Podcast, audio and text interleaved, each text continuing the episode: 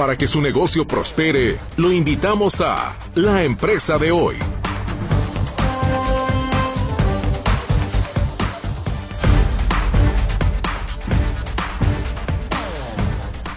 ¿Qué tal? ¿Cómo está? Muy buenas tardes. Me da muchísimo gusto saludarle en este miércoles 10 de enero de 2024 un poquitito fría la tarde, o al menos aquí donde estamos nosotros en cabina, como que sí se siente un poco la frialdad del ambiente.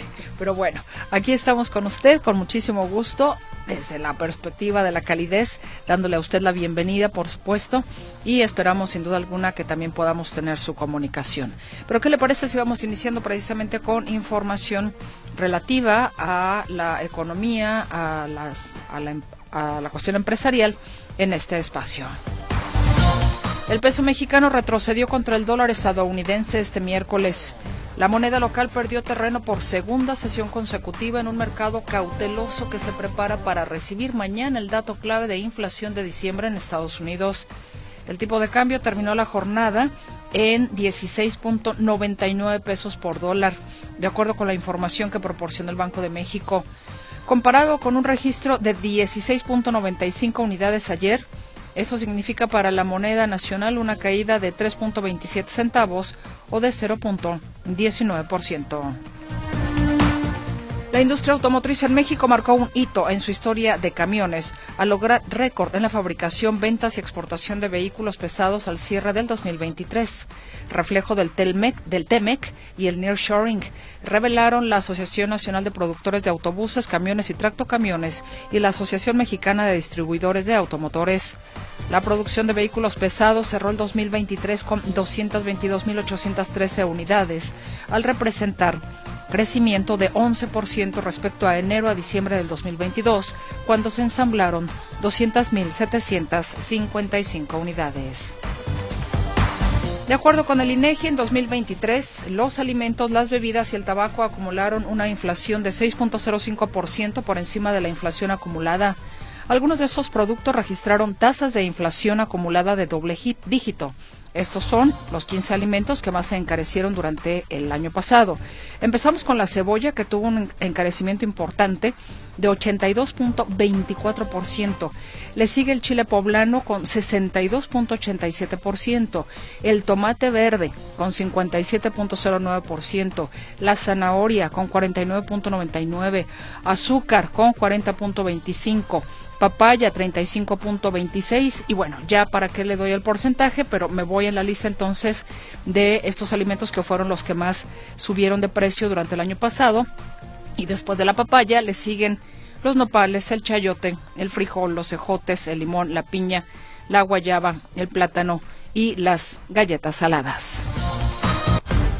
Mexicana de Aviación, la aerolínea del Estado mexicano, proyecta operar en su primer mes de operaciones un total de 448 vuelos, una cifra que solo representa el 27.2% de lo previsto en el análisis financiero entregado a la Secretaría de Hacienda y que aprobó su puesta en marcha. El general Leobardo Ávila de la Secretaría de la Defensa Nacional informó que la aerolínea operó un promedio de 112 vuelos semanales y proyecta tener 448 operaciones mensuales. ¿Y cuál es la perspectiva que tienen los especialistas en torno a los inversionistas para este año? Tomando en consideración un tema importantísimo, el de la inseguridad. Y es que especialistas de la Universidad Panamericana están advirtiendo que la vecindad de Jalisco con estados con problemas de inseguridad podría afectar precisamente el crecimiento económico para este 2024. La economista Nora Ampudia Márquez señala que la presencia de grupos criminales, aunque provengan de los estados vecinos, aleja a los inversionistas. No, sobre todo porque le pega la confianza del empresario y es el empresario el que crea empleos y es la, el empleo la generación de, de ingresos para la mayoría de la población. No son pocos los empresarios y los que viven de sus intereses. De acuerdo con la economista, otro riesgo para Jalisco es el llamado estrés hídrico, que es el consumo de más agua de la que se puede procurar para las actividades agrícolas o industriales. Y continuando con los expertos en economía de la Universidad Panamericana, también tenemos la declaración del economista Israel Macías. Aunque el gobierno federal se empecina en presumir el incremento del salario mínimo, la realidad es que tiene el mismo poder adquisitivo que tenía hace 40 años. Eso lo afirma el maestro Israel Macías, quien además precisa que el actual salario mínimo alcanza para comprar una canasta básica de 1983. Sin embargo, es consecuencia de las malas decisiones de gobiernos anteriores. A partir de ahí, pues ha venido cayendo, lo, sabemos, ¿no? Que las crisis, las devaluaciones, la inflación, todo lo que se vio en México 80s, 90s, nos llevó a este escenario que tuvimos desde el 2000 hasta el 2016, un salario mínimo estancado.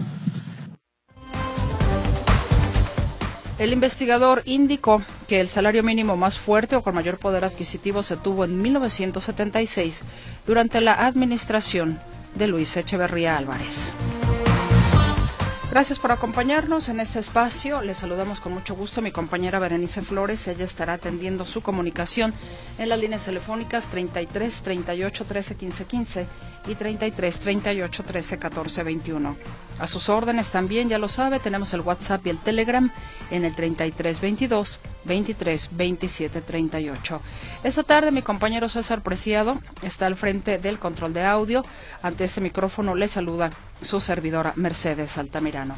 Y quédese con nosotros porque unos instantes más estarán aquí, o bueno, más bien ya están con nosotros aquí, listos para llevarle a usted un tema de interés, porque bueno, esto de ser contribuyente, pues eh, creo que nos obliga a estar eh, enterados, a ver qué perspectivas hay, particularmente en materia fiscal para este año 2024. Sí, estamos hablando de esas cosas así un tanto cuanto, eh, pues a veces monsergosas, como se dice por ahí, pero bien sabe usted, como se dice que, eh, pues de, dos cosas no nos libramos, de pagar impuestos y de morirnos, ¿no? Entonces, bueno, vamos pagando impuestos, luego ya nos morimos. ¿Qué le parece? Sí, más adelante precisamente vamos a ser eh, guiados y orientados por el licenciado Francisco Rodríguez del despacho Hermanos Vázquez Medina Contadores, junto con la contadora Alejandra Serna. Así es de que sean todos ustedes bienvenidos a la empresa de hoy. Hacemos una pausa y regresamos entonces para entrar ya con este tema de las perspectivas fiscales 2024 aquí en la empresa de hoy.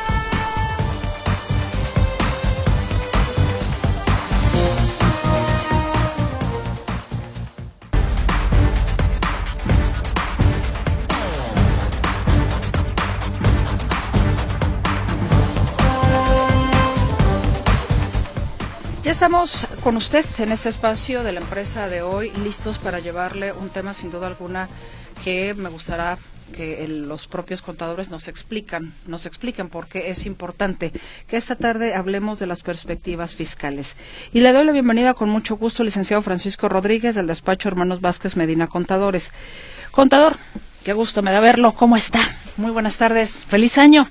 Mercedes, feliz año. Qué gusto saludarte nuevamente Espero que la hayas pasado muy bien y bueno, pues con todo el gusto del mundo aquí, gracias por la invitación, porque sí tenemos perspectivas económicas y fiscales para este 2024 que hay que comentar con, con el auditorio, cosas bastante, importantes a resaltar que vale la pena que en este inicio del año las tomemos en cuenta. Sí, definitivamente, porque pues sí, no, no, nos escapamos. Ah, sí, ya lo decías, ¿no? De los impuestos y la muerte. Y mientras estemos aquí, pues hay que hay que, hay que, pagar impuestos, así es. Exactamente, y bueno, también con mucho gusto le damos la bienvenida a la contadora Alejandra Serna. Bienvenida, contador, y feliz año también para usted, por supuesto. Muchas gracias, Mercedes. Es un placer, un honor estar aquí contigo. Es mi primera vez emocionada y con toda la información actual para todos tus radioescuchas. Pues bienvenida. Ya escuchará usted que nuestra audiencia es eh, muy muy noble, ya el licenciado Francisco los conoce muy bien en, otro ámbito, pero bueno, también en este que, que, ha estado en otras ocasiones también dándonos información valiosa e importante.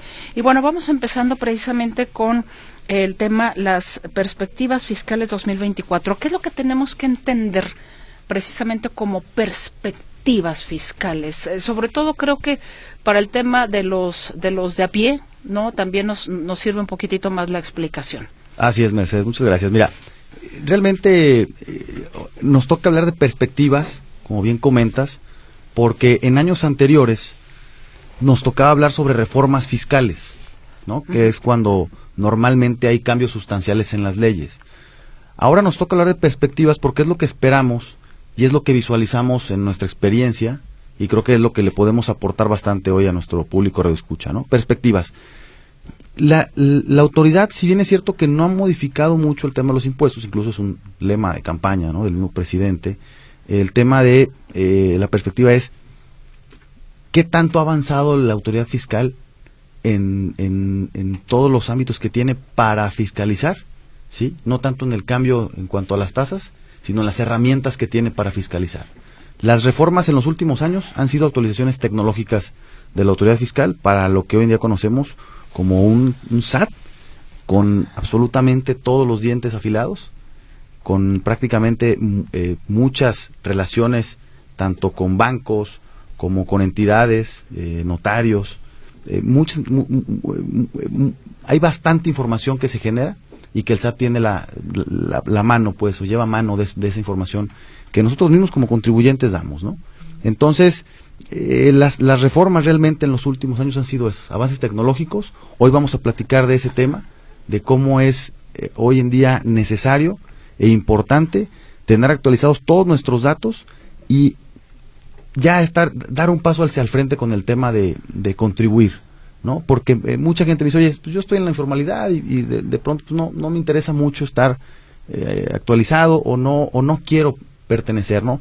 Por ahí algunos clientes amigos me decían, pues es que yo eh, soy chiquito, ¿no? O sea, vendo poco, realmente ni siquiera me conviene estar dado, de, dado de alta en el SAT, ¿no? Entonces yo les digo, bueno, esa es la perspectiva muchas veces que tenemos a veces como mexicanos, ¿no? Como no soy tan grande, entonces no me registro. Pero entonces es una, esa es una misma limitante para no crecer es lo que yo digo, ¿no? También. Oye, pues si, si tú siempre, siempre te consideras pequeño, pues nunca vas a poder dar el paso para crecer. Y precisamente las bases sólidas de un negocio es empezar bien, ¿no? desde que uno comienza un negocio, pues darte de alta, formalizarte, llega un cliente que te pide una factura y que no, no, no se la niegues, ¿no? Porque al final de cuentas eso te va a hacer crecer. Inclusive es credibilidad, perdón, contador. Así es. También es credibilidad porque si yo llego a conseguir un producto o servicio donde no me pueden expedir un CFDI, digo, pues a ver. Sí, no, es raro, ¿no? Hoy en día ya el sí, es raro, pero, sigue habiendo mucha informalidad, eh, Mercedes. exacto. Hay una gran estadística de informalidad y esto precisamente se atribuye eh, en gran medida a, este tema, a esta limitante, ¿no? Que no queremos pertenecer. Y el SAT, bueno, dice, ok, yo de alguna manera me voy a dar cuenta, si no es por, si no es por aquí, si no es por las buenas, como dice, pues seguramente por acá me voy a dar cuenta, porque, a ver, el tema de las cuentas bancarias, ¿no? Eh, quizá mucha gente dice, no, yo no tengo mi cuenta bancaria, pero quizás alguien, tu esposa o tu hijo ya empiezan a manejar tarjetas de crédito. Y prácticamente todos los bancos están obligados a informar o a llevar expedientes de sus clientes sobre tarjetas de crédito. ¿Y qué pasa si tú le abonas esa tarjeta de crédito en efectivo? Al final de cuentas, esos son ingresos omitidos que considera la autoridad. Oye, ¿sabes qué? Yo veo que tú tienes un nivel de vida según tu tarjeta de crédito de tanto al mes, ¿no? Y si yo no declaro al menos esa cantidad al mes, entonces Hacienda va a decir, esto es una discrepancia fiscal, veo que estás gastando más de lo que me declaras o incluso gastas y no me declaras y por ahí yo te, yo te empiezo a hacer actos de molestia. No sé si me explico, ¿no? Sí. Me regreso un poquito al tema de por qué es importante que, los mexicanos entendamos esta parte. Es una obligación que está eh, en la constitución política de los Estados Unidos mexicanos, que, dicho sea de paso, bueno, desde el 2000, desde, desde 1917 eh, tenemos esta obligación los mexicanos. No se ha reformado la constitución en ese sentido, ¿no? El, el 31, fracción cuarta, dice, es obligación de los mexicanos contribuir al gasto público de la federación y los estados. Entonces, estamos todos como mexicanos obligados a pagar impuestos, a contribuir. ¿Qué pasa? Que eh, de, de, pronto hay este tema limitante que decimos, no, yo, yo no quiero participar, pero luego eh, me quejo muy fácilmente, ¿no? Entonces, hay que, hay que, hay que entender esta parte de que eh, la contribución es para todos los mexicanos y que el SAT, también en ese sentido, para vivir tranquilos, pues seguramente tarde que temprano cada vez va afilando más sus, sus, herramientas, sus dientes para poder fiscalizar, pues esa tranquilidad del patrimonio, yo siempre lo he dicho, el patrimonio se va haciendo año con año, eh, con mucho esfuerzo, con mucho trabajo, la gente hacemos el patrimonio, y si no lo tenemos bien solventado, si no hacemos bases sólidas, pues es un patrimonio de papel a final de cuentas, Mercedes, ¿no? Porque eh, difícilmente podrás explicar el día de mañana que tienes o que te hiciste de un bien si no tienes una declaración que lo sustente. ¿no? Y es por eso la importancia de estar dado de alta, de declarar, porque en efecto, pues tarde que temprano vamos a necesitar comprobar nuestros ingresos, ¿no? Simplemente, ¿no? Al comprar una propiedad, pues el notario va a informar sobre esa operación, ¿no? Incluso hay muchas limitantes también ya en el, en el tema de del uso del efectivo, ¿no? La ley Piorpi que entra en vigor desde 2013 que limite el uso del efectivo precisamente para este tipo de situaciones, ¿no? Compra-venta de bienes inmuebles y algunas otras actividades que están ahí señaladas como actividades vulnerables, ¿no? Pero principalmente que a todos los mexicanos en algún momento de nuestras vidas nos puede alcanzar este tema, ¿sí? Cuando vamos a hacer una adquisición, simplemente el tema de la tarjeta de crédito, las tarjetas departamentales, eh, el SAT se hace valer de muchas herramientas para poder fiscalizar, ¿no? Y en ese sentido, pues la importancia de poder estar actualizados, de, de recibir una buena asesoría y de, de, pues estar tranquilos, ¿no? Al final de cuentas, la tranquilidad no se compra con nada. Sería bueno que eh, la gente tuviera por ahí papel y pluma para anotar el teléfono precisamente de su despacho. ¿No, ¿Nos lo puede dar, por favor? Claro que sí, Mercedes. en Hermanos Vázquez Medina Contadores Públicos, nosotros pues, nos encargamos de, este tema, ¿no? Yo siempre le digo a mis clientes, le decimos este, a nuestros clientes, ¿sabes qué? Tú encárgate de vender, tú encárgate de lo tuyo, realmente en lo que eres bueno, y nosotros en el despacho nos encargamos de lo que es complejo, ¿no? De, simplificar eso que es complejo para que tú te dediques exclusivamente a tu negocio. Porque qué, qué difícil o qué dolor de cabeza, Mercedes, que además de que, el día a día es complicado, todavía te preocupes por esta parte del SAT. Y en el despacho damos esa tranquilidad, brindamos esa certeza a nuestros clientes y evidentemente, bueno, nos pueden encontrar, les, les voy a pasar el conmutador, en el 33 3123 0063. ¿no? Ahí eh, tenemos varios, eh, eh, varias líneas abiertas para que nos puedan buscar y con todo gusto darles esa asesoría que necesitan. ¿no? Estamos empezando un año fiscal, Mercedes, hay varios cambios, principalmente el tema del buzón tributario, que aquí nuestra nuestra compañera Alejandra trae bien eh, peinado ese tema. El tema del buzón tributario, ¿por qué es tan importante el buzón tributario, Mercedes? Porque es la herramienta de comunicación entre, entre el SAT y los contribuyentes. ¿Sí? Mucha gente pregunta si es, o, dice, no está vigente mi buzón tributario, o no sé si está vigente. Efectivamente, hablemos del buzón tributario porque ya de alguna manera, de repente, en estas, estos eh, dientes afilados que señala el contador Rodríguez, eh, nos dicen, si tu buzón tributario no está activo, vas a tener inclusive hasta una multa. Contadora Cerna, platíquenos un poco al respecto. De hecho, Mercedes, teníamos un límite de activación de buzón hasta el 31 de diciembre del 2023. exacto. Pero el SAT dice, bueno, sabe muy bien cómo somos los mexicanos y dio todavía una prórroga. Entonces, según el SAT, teníamos que dar este activación al primero de enero del 2024. Pero ya lo extendieron hasta el 31 de diciembre del 2024 para poder evitarnos una multa, Mercedes. Un año. Un año, así. Wow. O sea, eso es muy benevolente, ¿no? Digo, para hacer el SAT es muy benevolente, me parece. Sí, y, y eso es la oportunidad para avanzar, como dice mi compañero Fran, para estar al contacto diariamente con el SAT. Porque si tú bien lo ves, este, todo aviso ya es por medio del buzón tributario. Así es. O te llega un correo que te llega y te dice, te informa que te llegó un buzón en la página del SAT para que tú lo abras con tus claves, firma electrónica con, o contraseña, este, bien la tengas las dos actualizadas y este, tú revises este, si ciertamente te llegó un buzón. ¿Cómo revisas? Teniendo el medio de contacto, puedes tener hasta dos contactos de correo electrónico y un celular ahí te llega también un mensaje, pero sí hay que tener en cuenta, Mercedes, que es muy importante ya hacerle caso al SAT, porque déjame decirte que conforme el artículo 86C y 86D, la multa, la multa, perdón, viene siendo de 3.420 a 10.260 pesos. O sea, es algo, una activación que no te tardas ni 10 minutos que te llega para actualizarla en el momento a tu celular.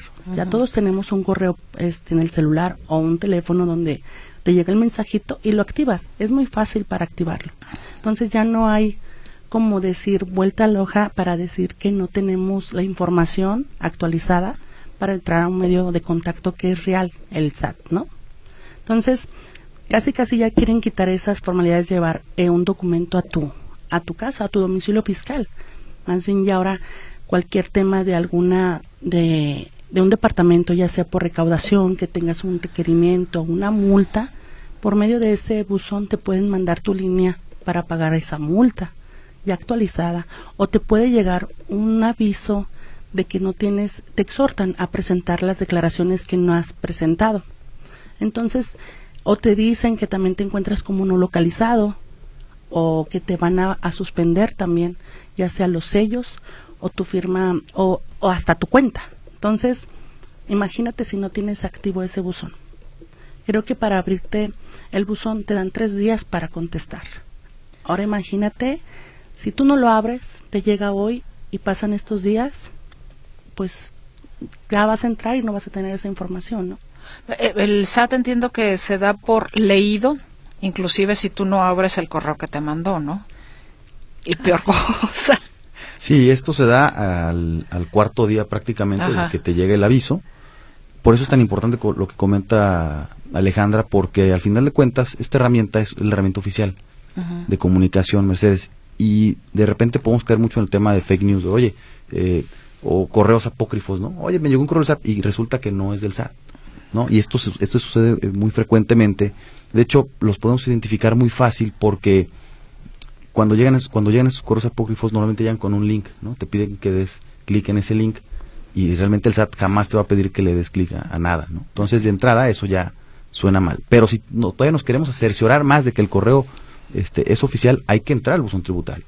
Que normalmente cuando te, cuando te llega un mensaje, eh, como das de alta tu celular y un correo electrónico, te van a avisar por esos medios.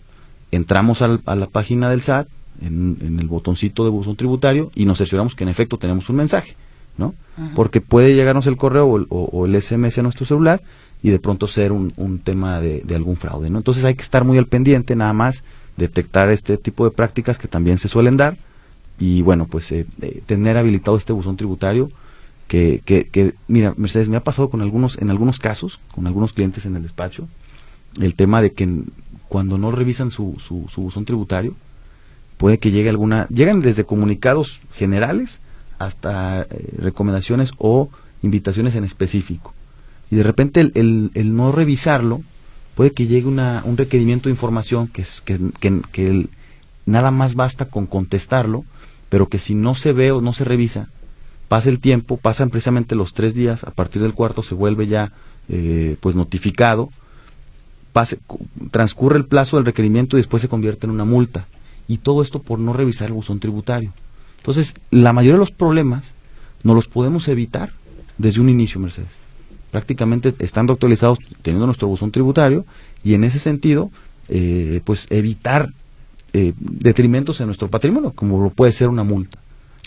Yo siempre también les pido a, tanto clientes, amigos, a, amables, público, lo escucha, que habiliten su buzón tributario y que también su contador este puede es una buena alternativa que tanto el contador como uno como uno como contribuyente estemos eh, avisados mediante buzón tributario no ni el contador nada más ni el contribuyente nada más no yo sugiero que siempre sean las dos partes para que de, de una manera pues si no se entera uno se entera el otro sí y en ese sentido, pues digo, la responsabilidad es de cada uno, ¿sí?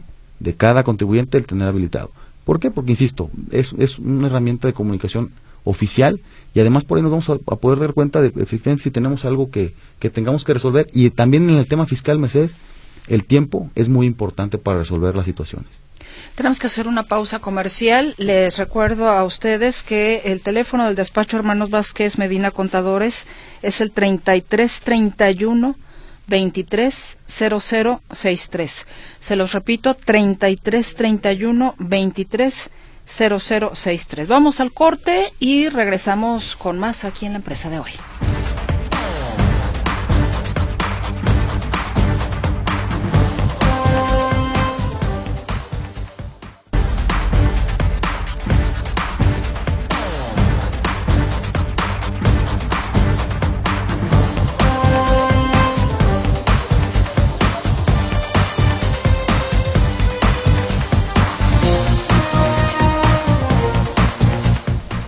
Regreso en la empresa de hoy. Hoy nos acompaña el licenciado Francisco Rodríguez, así como la contadora Alejandra Serna, ambos del despacho Hermanos Vázquez Medina Contadores. Estábamos hablando en el bloque pasado, contadora Serna, sobre el buzón tributario. ¿Cómo se da eh, cuenta la gente si su buzón tributario está activo o no? Mira, Mercedes, muy fácil. hay que entrar a la página www.sat.gov.mx, eh, habilitar buzón tributario, tenemos que tener firma electrónica o contraseña, lo habilitamos y cuando ya tenemos buzón, nos, nos abre directamente el buzón. Cuando no, tenemos que registrar el correo, que ahora mi compañero Fran dice, podemos registrar dos. Ahí la, la propuesta es que registren a alguien que esté bien atento al correo y dos teléfonos. Esa es la actualización. Tiene que ser correo y teléfono. Pero tienen que tener a la mano su firma. Sí, o su contraseña. O su contraseña. ¿Y si no se acuerdan? Ah, pues hay que sacar cita requerida al SAT, hacer fila virtual ahorita, pero es muy rápido. Ahora sí les recomiendo que hagan sus citas porque está con todo el SAT, viene con todo. Y ya se está agilizando este tema, ¿no? Así es. Porque sí, sí fue complicado ah, durante pandemia y, y post pandemia el tema de las citas, pero hoy en día está ya más regulado este tema, incluso eh, el mismo SAT nos ha, nos ha habilitado y abierto la comunicación. Eh, a nosotros como representantes de, de, algunas cámaras de que ya está abierto este tema, está más eh, digamos, hay más citas, hay más apertura para que la gente pueda acercarse, pueda regularizar su situación y esté al corriente con sus obligaciones fiscales. Perfecto. Bueno, pues si les parece, señores contadores, tenemos aquí eh, una participación de nuestra audiencia. Yo creo que de igual manera también podríamos darles un poco de, guía, si nos permiten, por favor. Nos dice, buenas tardes, una persona física del régimen simplificado de confianza deberá entregar notas de venta impresas por ingresos al público en general. Dichos comprobantes simplificados deberán contener impreso y por separado o desglosado el impuesto al valor agregado IVA o es suficiente que contenga el total de la operación en la nota de venta de antemano. Gracias. Bueno, el, el, reciclo, que de hecho también traemos un tema del régimen simplificado de confianza y, bueno, eh, que es el régimen, dicho de paso, de iniciación que normalmente es, el, SAT pone a disposición este tipo de regímenes para que la gente pueda entrar, ¿no? y, hoy en día el reciclo es muy amplio, ¿no? Puedes estar desde una actividad empresarial, incluso hasta honorarios, Mercedes. Antes los honorarios no entraban en estos regímenes de iniciación y hoy puedes estar ahí como honorarios, comisionistas, eh, prácticamente incluso actividades del campo, silvícolas, pesqueras, prácticamente todas eh, pueden entrar al, al reciclo, ¿no? Siempre y cuando no pertenezcas o no seas socio de una persona moral, ah. ¿no? Bueno, y entrando aquí en materia con esta pregunta, en, el reciclo, si estamos obligados, o sea, los contribuyentes que están en el reciclo están obligados a emitir sus comprobantes fiscales desglosando el IVA, ¿sí? En ese sentido, es, esto es un tema necesario. Claro, dependiendo de la actividad, hay, hay actividades que son, pueden ser exentas de IVA o actividades que pueden ser tasa cero, ¿sí? Que son distintas tasas. Entonces, si la actividad es grabada al 16%, en efecto hay que emitir el comprobante fiscal con el desglose del 16%, tal cual.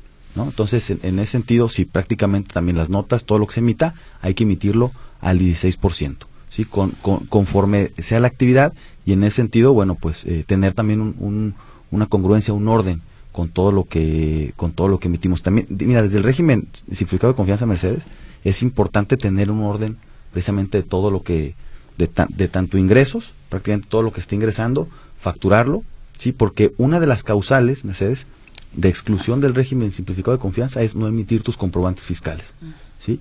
Y en ese sentido, bueno, pues el SAT el año pasado eh, sacó a bastantes personas de, este régimen por no cumplir precisamente con las obligaciones que marca la ley. Entonces es importantísimo que, este tema, eh, quienes estén en este régimen cumplan con estas obligaciones, ¿no? Que básicamente, digo, y es parte del material que traemos, es cumplir con presentar declaraciones en tiempo y forma y pagar, ¿sí? Eh, presentar tu declaración anual, por incluso a los reciclos que sacó el año pasado, los termina sacando principalmente por no presentar su declaración anual, ¿sí? Expedir comprobantes fiscales, ¿sí? Y estar habilitados en el buzón tributario. Qué importante, ¿no? También lo que comentamos. Ahora, claro, las multas por no estar en el buzón tributario empiezan a partir del próximo año. Pero para pertenecer a este régimen y que no tengas un riesgo de salir, hay que tener habilitado este mismo buzón. Y anexamos también que están revisando mucho la verificación de domicilio. Hay que tener mucho cuidado en ese tema también porque este les están dando también una pausa hasta que habilites bien tu domicilio y aunque ya esté más bien autorizado por el SAT también. Permítanme un em, servicio social que nos llega aquí. Nos están solicitando urgentemente donadores de plaquetas para Marisela Robles Orozco, quien será sometida a una cirugía de corazón en el Hospital Civil Viejo. Si usted puede donar plaquetas y requiere mayor información, por favor, hay que comunicarse al 3328 368208. Repito, 3328 368208. Gracias de antemano por la ayuda que nos pueda brindar con este servicio social. Continuando con las preguntas de nuestra audiencia para los contadores, nos dicen, señor contador, ¿se paga algún impuesto por una liquidación laboral? Gracias. Bueno, en una relación laboral, eh, en ese sentido me, imagino que este es un tema de una separación laboral, o sea, una persona que trabajó eh, como empleado ante su patrón y que en ese sentido, pues, eh, todo lo que se genera al término de una relación laboral, en efecto, o sea, la ley marca ciertos topes de exención porque no nada más se contempla la parte de sueldo, ¿no? sino que también hay que contemplar otros aspectos como aguinaldo, vacaciones, prima de antigüedad, y cada una de ellas marca una parte de exención que si la supera, en efecto se pagan impuestos, ¿no? Y es, pero esos impuestos se los retiene el patrón al momento del pago de la liquidación, que incluso está obligado a timbrarla para que eh, el patrón pueda hacer el pago. Usted como, como, como empleado liquidado nada más recibe la cantidad de dinero, pero sí cerciórese de que le hayan timbrado prácticamente el recibo de toda su liquidación. Nos dicen, mi hermana me prestó 190 mil pesos en 2023. Ella está por sueldos, no presenta anual, porque tiene menos de 400 mil pesos. Yo estoy por honorarios y si, y si presento declaración anual. ¿Qué obligaciones tiene ella y yo ante el SAT? Gracias a todos en el programa. Contadora Serna, ¿le parece si nos ayuda con la respuesta, por favor? Este, pues prácticamente, Fran, ahí la obligación es solamente cuando si le das bueno, me, me, refiero de que si lo depositó o cómo se lo prestó, si se lo presentó en efectivo o por transferencia. aquí es bien importante esta parte, ¿no? Como lo comenta Alejandra. Primero, ¿cómo, te, ¿cómo recibiste el dinero, ¿no? ¿Cómo, recibi, ¿Cómo recibes? Si lo recibe en su cuenta bancaria, mucho ojo, porque el SAD está viendo también, es, fue un tema que platicamos mucho el año pasado, hicimos mucho énfasis en los conceptos de las transferencias porque el SAT también, como tienen toda la, eh, pues toda la información de los bancos, Mercedes, incluso los bancos son los, yo te puedo decir que son los principales chismosos de la autoridad fiscal, porque están obligados, o sea, no es porque ellos, no es porque ellos quieran o no quieran hacerlo, están obligados por un artículo eh, en la ley a informar sobre las cuentas, ¿no? Incluso estaba todo el tema de, oye, ¿cuánto puedo depositar en efectivo en una cuenta bancaria sin que me cause impuestos? Bueno, a partir de un peso que tú deposites y sea una actividad eh, eh, económica, hay que declarar. Sin embargo, los depósitos en efectivo a partir de 15 mil pesos, todos los va a informar el banco a la autoridad fiscal. Me refiero en su conjunto, ¿eh? O sea, si, si uno recibe mil pesos diarios, ¿sí? Eh, durante 15 días, ya llegamos a los 15 mil pesos en un mes. Entonces, a partir de ahí el banco emite una alerta al SAT de que esta persona está recibiendo 15 mil pesos eh, o supera los 15 mil pesos en efectivo, tanto en tarjetas o cuentas de débito como de crédito, ¿no? Y atendiendo aquí la pregunta de, este, de esta manera de escucha, el tema es, primero, si, si se recibieron esos, esos 190 mil pesos en su cuenta bancaria y el concepto dice préstamo, ¿sí? No hay ningún problema, porque estamos obligados a informar en nuestra declaración anual cuando los préstamos superan 600 mil pesos en un año calendario. ¿sí? En ese sentido, si fue la única operación que se llevó a cabo, no es necesario prácticamente eh, dar información al SAT sobre lo que sucedió. ¿sí? Ahora, en el régimen de sueldos, como bien comentas, si estamos eh, trabajando para un mismo patrón, no es obligatorio que presentemos nuestra declaración anual. Incluso, Mercedes, estamos justo en el mes de enero, donde a más tardar le tenemos que avisar si somos empleados a nuestros patrones si queremos presentar nuestra propia declaración anual. Porque si no le damos aviso, si no le hacemos saber a nuestro eh, patrón que vamos a hacer nuestra declaración anual, él lo hace por nosotros. las empresas, tanto personas físicas como morales que tienen trabajadores, están obligados a hacer su cálculo anual de nóminas a más tardar el último día de febrero. Entonces, hay que hacerle saber a nuestro patrón si queremos presentar nuestra declaración anual. Si no, ellos lo hacen por nosotros. Entonces, en el caso de sueldos, no es obligatorio. Ahora, está el tema de tener deducciones personales, ¿no? Que de pronto las personas podemos tener deducciones personales que pueden eh, ayudarnos a generar un saldo a favor. ¿Qué es esto? Deducciones personales como un crédito hipotecario, ¿sí? los intereses reales que pagamos nos sirven como deducción personal. Las primas de seguros por gastos médicos, los honorarios, ¿sí? prácticamente de médicos, dentales, nos ayudan precisamente cuando se emite la factura y los pagamos por medios electrónicos, ¿no? como tarjeta o cheque. Entonces todo esto nos ayuda para que podamos acceder a un saldo a favor en nuestra declaración anual, pero con la importancia de que tengamos necesariamente que avisar a nuestro patrón que la vamos a presentar y contemos evidentemente con nuestra firma electrónica y firma o contraseña. Nos dice Francisco Franco, a partir del 1 de enero estoy en el reciclo. ¿Puedo facturar a través de mis cuentas? Estuve en el RIF 10 años y facturaba en esta opción. Ya se me venció la fiel. Gracias, saludos. Contadora. Hola.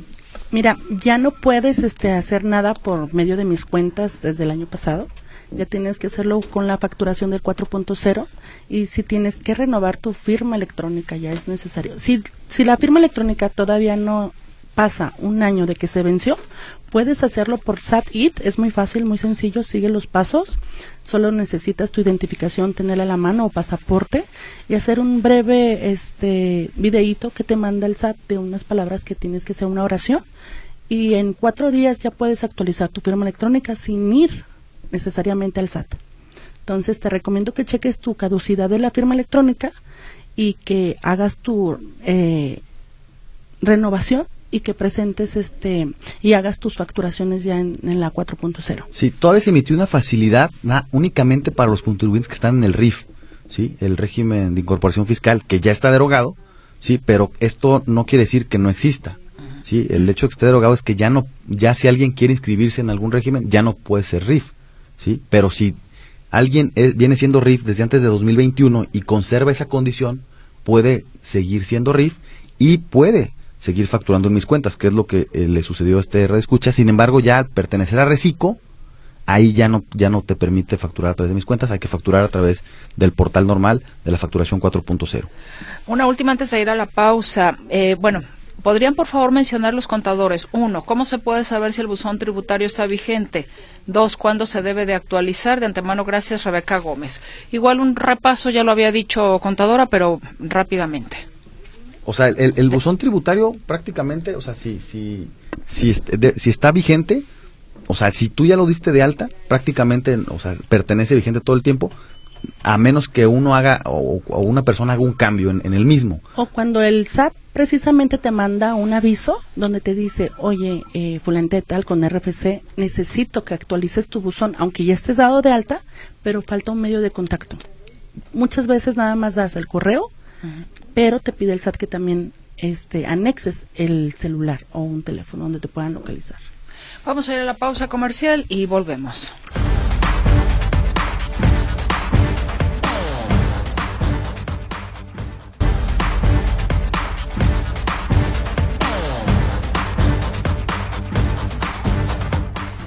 Le recuerdo con mucho gusto el teléfono del despacho Hermanos Vázquez Medina Contadores, por si usted requiere precisamente de algunos de los servicios fiscales y contables que ellos ofrecen. Y si ustedes como yo, que nos hacemos bolas con los números, pues qué mejor que los expertos, los profesionales, los que saben, los que le entienden, hagan ese trabajo que efectivamente pues uno puede contratar. El teléfono es el 33 31 23 00 63. Se lo repito, 33 31 23 0063. Está con nosotros el contador Francisco Rodríguez y la contadora Alejandra Serna y hay más participación.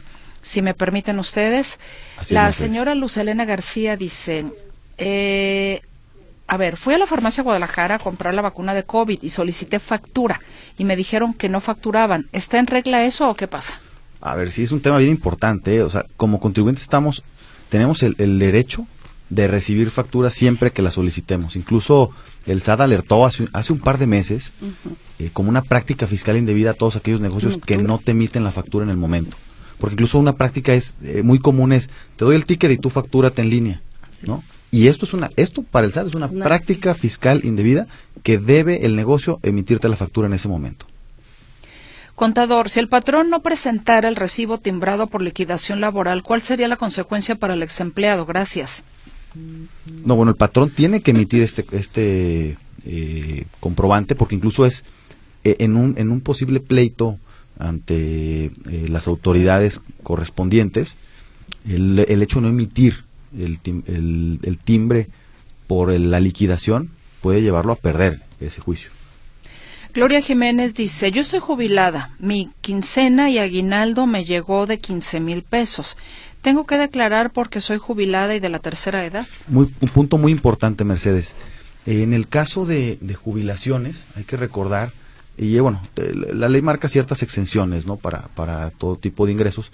En el caso de las, de las jubilaciones, pensiones, tenemos hasta 15 UMAS. De hecho, la UMA se acaba de actualizar el día de ayer, salió el indicativo de la UMA actualizada y prácticamente tenemos 15 UMAS elevadas al año que vienen siendo por ahí entre 45 mil pesos más o menos exentos de ISR. Es decir, si usted el único ingreso que recibe es por pensión y no rebasa los 45 mil pesos, no está obligada prácticamente, eh, de hecho, primero, no le, van a, no le van a retener impuestos y en segundo, no está obligado a elaborar ninguna declaración. Señora Martínez, mi RFC se generó con, un, con una CURP que después fue corregida. ¿Qué debo hacer para corregir mi RFC? De hecho, el RFC no se corrige porque el RFC queda desde la primera vez que te dan de alta. Lo que sí tenemos que revisar que no tengas duplicidad de RFC. Si tu CURP ya está corregida, entonces con tu contraseña o tu firma electrónica eh, imprime tu, tu, constancia para ver que realmente sea el, el RFC que desde el inicio es. Buenas tardes. Ese mago Frank es todo un estuche de monerías. Una pregunta. Yo gano menos de 25 mil pesos mensuales en mi, bueno, gano menos de 25 mil pesos mensuales. En mi empresa me rebajan los impuestos. Yo no quiero saber nada del SAT, ni de abusones tributarios, ni de dientes afilados. ¿Tendré algún problema con el SAT? Pregunta Marisela Márquez. Primero, un gran saludo a mi amiga Marisela Márquez. Muchas gracias, Marisela. Fíjate que tú, eh, en el caso en el que estás, eh, hay que ver primero si el patrón está timbrando esta nómina. O sea, si, si parte de este ingreso hay un timbrado de por medio. Porque en ese sentido, Marisela, como bien lo comentábamos, en el régimen de sueldos, no estás obligada a elaborar una declaración anual si tú no lo quieres. Prácticamente el patrón se encarga tanto de pagar la nómina como de elaborar el timbrado correspondiente y de pagar los impuestos. Esto obviamente es lo que te retienen a ti y el patrón hace el pago y hace todo. O sea, tú no tendrías que absolutamente presentar ninguna declaración. Sin embargo, sí te recomiendo que tengas habilitado tu buzón tributario para cualquier aviso que se, se suscite eh, precisamente porque ya, como ya lo comentamos, pues es una obligación y nada más estarlo revisando. Yo te recomiendo que lo revises una vez al mes y con eso es suficiente. Ricardo de la O dice, yo soy comerciante ambulante. ¿Qué soy yo? ¿Reciclo o los términos que ustedes usan que no conozco? Ok, bueno, aquí más bien el reciclo es un régimen, ¿no? Obviamente cualquiera puede tener la actividad económica que sea, cualquier persona puede tener cualquier actividad y digamos la manera más sencilla de tributar hoy en día o de pagar impuestos o de darte de alta, mejor dicho, es a través de este régimen que está al alcance prácticamente de todos los comerciantes como es tu caso, ¿no? Entonces habría que ver si, si cumples con los requisitos, prácticamente yo te recomendaría que entres a este régimen para comenzar a tributar. Se vuelve a comunicar la persona que dice que eh, su hermana le, había prestado 190 mil pesos, que en, en 2023 que ella está por sueldos, que no presenta anual porque tiene menos de 400 mil. Dice, yo estoy por honorarios y sí, y sí presento declaración anual. Y preguntaba qué obligaciones tiene ella y o sea, tienen ambas ante el SAT y añade, me hizo dos transferencias. El concepto sí dice préstamo. No me va a cobrar intereses. Mi hermana no presenta anual. Ok, sí, en, este caso entonces el concepto es correcto y hay que cuidar siempre el concepto. Eh, si, si tu hermana está en el régimen de, de, o sea, emite recibos de honorarios, facturas de honorarios, probablemente esté en el régimen de personas físicas con actividades empresariales y profesionales. Entonces aquí sí, eh, o puede estar incluso en el reciclo, entonces aquí sí está obligada ella eh, a elaborar sus declaraciones mensuales y presentar tu declaración anual. Soy RIF. Llamé hoy al SAT y me confirma que sigo en ese régimen con deducciones del 10% en ISR. Gracias, Ana María Zúñiga. Sí, sí el, RIF, el RIF sigue, eh, sigue vigente para quien lo, como lo comentábamos, ¿eh? y es una duda que es, que es muy común. Oye, ¿soy RIF? ¿Puedo seguir siendo? Sí. O sea, si tú venías siendo RIF antes de 2021, que fue la reforma, puedes continuar siendo RIF con el porcentaje de reducción que te corresponda de acuerdo a tu fecha de alta. De hecho, a él nomás le queda ya nomás este año, ¿no? Sí, sí, ya nomás le queda 10% de reducción, ya pues es el último año, digamos, en RIF con, con un beneficio, digamos, de reducción de impuestos. Jorge González, me imagino que pregunta, ¿puedo renovar firma electrónica de persona moral con SAT ID? No. Para preguntar, yo soy inquilino, pago mi renta, pero el dueño de la casa me da un recibo que no tiene nombre. ¿Quién recibe mi firma de la persona que está recibiendo el dinero? O sea, no trae datos del dueño. ¿Qué me recomiendan? Bueno, primero aquí que haya un contrato ¿sí? Y que, evidentemente, tú si pagas tu renta, estás, tienes todo el derecho de recibir un CFDI. Anónimo, si se venden tacos, ¿en qué régimen deben estar? Ahora solo se paga licencia municipal.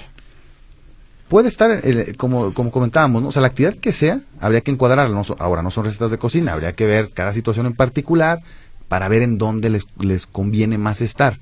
Aquí podría, el, el, por ejemplo, el régimen simplificado de confianza puede perfectamente entrar en esta actividad, nada más tomando en cuenta que el régimen contempla hasta 3.5 millones de pesos en todo el año. O sea, mientras las ventas no superen ese, ese monto, podemos estar en el régimen simplificado de confianza sin ningún problema.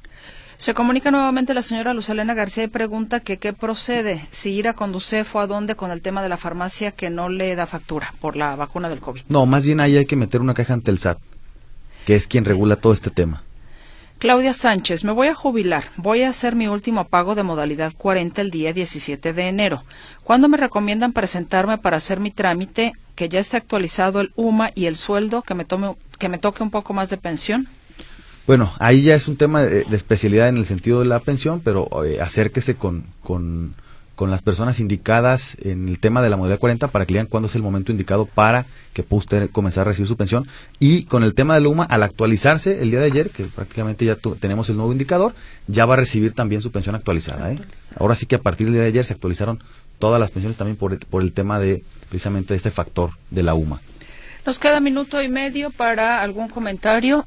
Contadora. Sí, muchas gracias, Mercedes. Les recomiendo también a todos tus contribuyentes que estén al día ahorita con las opiniones del cumplimiento. Muy importante revisar diario porque en, ocasiones tenemos presentadas las obligaciones, pero el SAT aún no las tiene, entonces que hay que mandar una aclaración o ver si tenemos algún crédito, también revisarlo y también, o sea, todos los, todos los del SAT, IMSS e Infonavit, les recomiendo que cada día lo estén revisando. Gracias, contadora Alejandra Serna.